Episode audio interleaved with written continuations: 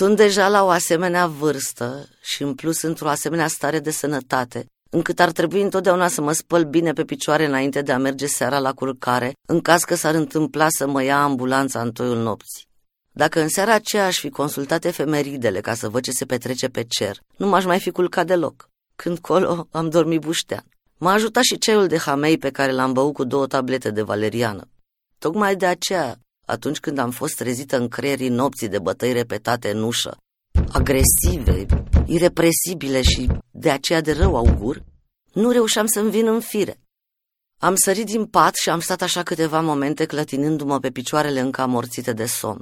Mi s-a făcut rău și m-am prăbușit lângă pat, ca și cum mă păștea un leșin. Din păcate, în ultima vreme mi se întâmplă des asta și cauza o reprezintă beteșugurile mele. Căutând pe întuneric papucii de casă, am auzit că cel care bătea în continuu dădea acum ocolul casei mormăind în barbă. Zăpada scârțâia și în câmpul meu vizual a apărut vecinul pe care eu îl poreclesc sperietoare. Deschide, a spus. Îmbracă-te, te rog. Talpă mare a murit. Cum adică a murit? Am întrebat în cele din urmă cu o gheară în gât, deschizând ușa, dar sperietoare nu a răspuns. În general vorbește puțin. Cu siguranță l-are pe Mercur în Capricorn sau într-un alt semn taciturn. Cred că în conjuncție, în quadrat sau poate chiar în opoziție cu Saturn. Poate l-are și pe Mercur retrograd. Asta îl face să fie introvertit.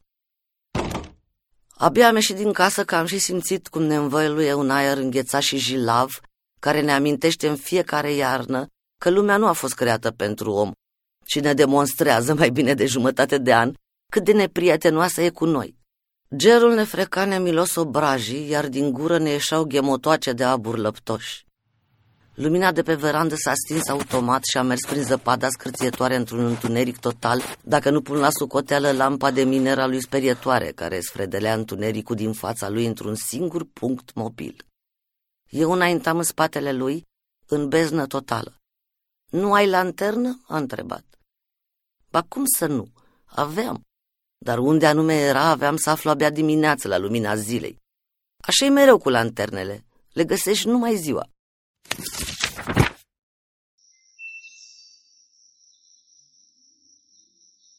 Studierea astrogramelor îmi făcea plăcere chiar și atunci când descopeream o rânduială a morții. Mișcarea planetelor este întotdeauna hipnotică, frumoasă și nu poate fi oprită, nici grăbită. Este reconfortant să știi că acea ordine depășește cu mult timpul și locul Ianinei Dușeico. E bine să poți avea încredere absolută în ceva. De obicei, scriitoarea venea aici în mai, cu mașina plină de cărți și alimente exotice. O ajutam să despacheteze, deoarece avea probleme la coloană.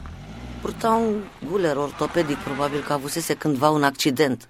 Sau poate își nenorocise coloana la scris. Semăna cu cineva care scăpase cu viață din Pompei. Parcă era acoperită de cenușă. Fața era cenușie, la fel și buzele și ochii suri, iar părul lung, cărunt, îi era prins strâns cu un elastic și răsucit într-un mic coc în vârful capului. Dacă aș fi cunoscut-o mai puțin, cu siguranță aș fi citit cărțile, dar întrucât o cunoșteam, mai bine mă temeam să pun mâna pe ele. Poate m-aș fi găsit descrisă acolo într-un mod pe care nu l-aș fi înțeles. Sau locurile mele iubite, care pentru ea sunt cu totul altceva decât pentru mine. Într-un anumit sens, persoanele ca ea, persoanele care mânuiesc penița, sunt periculoase. Le bănuiești imediat că sunt false. Că asemenea persoane nu sunt autentice, sunt doar un ochi care observă neîncetat totul, iar ceea ce văd preschimbă în propoziții.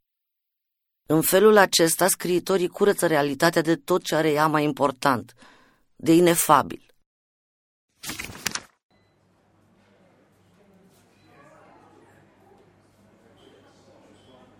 Ce lipsă de imaginație reprezintă numele și prenumele oficiale.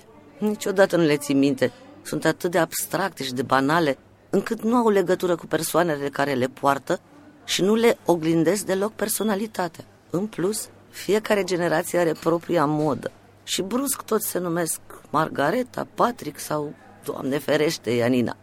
De aceea mă străduiesc să nu folosesc niciodată prenume și nume, ci mai degrabă caracteristici care îmi vin în minte spontan când mă uit pentru prima oară la cineva. Sunt convinsă că acesta este cel mai adecvat mod de folosire a limbii, nu mânuirea unor cuvinte golite de semnificație. De exemplu, sperietoare se numește Zviercinski. Așa scrie pe ușa lui. Iar înaintea numelui de familie e un S. Se prezintă întotdeauna Zviercinski, dar nu cred că se așteaptă să ne împleticim limba pronunțându-i numele. Consider că fiecare dintre noi vede oamenii în felul său propriu, așa că are dreptul de a-i numi după cum consideră potrivit și adecvat. Și uite așa putem spune că fiecare dintre noi are mai multe nume. Avem tot atâtea nume cu câte persoane intrăm în contact. Când termina un fragment, îmi citea cu seriozitate fiecare vers și mi-aștepta observațiile. Uneori aveam impresia că nu înțeleg decât cuvinte disparate, fără să pricep sensul general. Nu prea știam cum să-l ajut. Nu-mi plăcea poezia și toate poeziile lumii mi se păreau inutil de complicate și confuze. Nu înțelegeam de ce toate acele revelații nu erau notate omenește, adică în proză. Și atunci visătorul devenea nerăbdător și febril. Îmi plăcea să-l tachinez în felul acesta. Nu mi se pare că l-ajutam în vreun fel. Era cu mult mai bun decât mine, inteligența lui era mai rapidă. Digital, aș putea spune. A mea rămăsese analog. Făcea repede corelații și avea capacitatea de a privi o propoziție tradusă dintr-un unghi cu totul diferit, de a lăsa deoparte atașamentul inutil față de un cuvânt anume, de a se detașa de el și de a-i descoperi un sens cu totul nou și frumos. Împingeam întotdeauna solnița spre el, deoarece am propria mea teorie cum că sarea stimulează conductibilitatea impulsurilor nervoase între sinapse. Și am învățat să-și vâre în ea degetul înmuiat în salivă și să lingă sarea de pe el. Eu, engleza, cât am știut-o, am uitat-o de mult. N-aș mai reuși să mi-o reamintez nici dacă aș mânca o mină de sare. În plus, o muncă atât de migăloasă pe mine una mă plictisea. Mă simțeam absolut neputincioasă. Nu, nu, oamenii din țara noastră nu sunt în stare să se asocieze și să formeze o comunitate. Fie și sub drapelul mânătărcii. E țara individualiștilor nevrotici, unde fiecare, imediat ce se află în mijlocul altor oameni, începe să instruiască, să-i critique, să-i jignească și să-și etaleze propria superioritate indubitabilă. Cred că în Cehia lucrurile stau altfel. Acolo oamenii sunt în stare să discute liniștit și nimeni nu se ceartă cu nimeni. Și chiar dacă ar vrea, nu ar putea pentru că limba lor nu se pretează la discordii. Ați ascultat fragmente în lectura actriței Adina Cristescu din romanul Poartă-ți plugul peste oasele morților de Olga Tokarciuc, apărut în traducerea Cristinei Godun la editura Polirom. Despre această carte am stat de vorbă cu Cristina Godun într-un episod pe care îl găsiți în sezonul Raftul Polonez.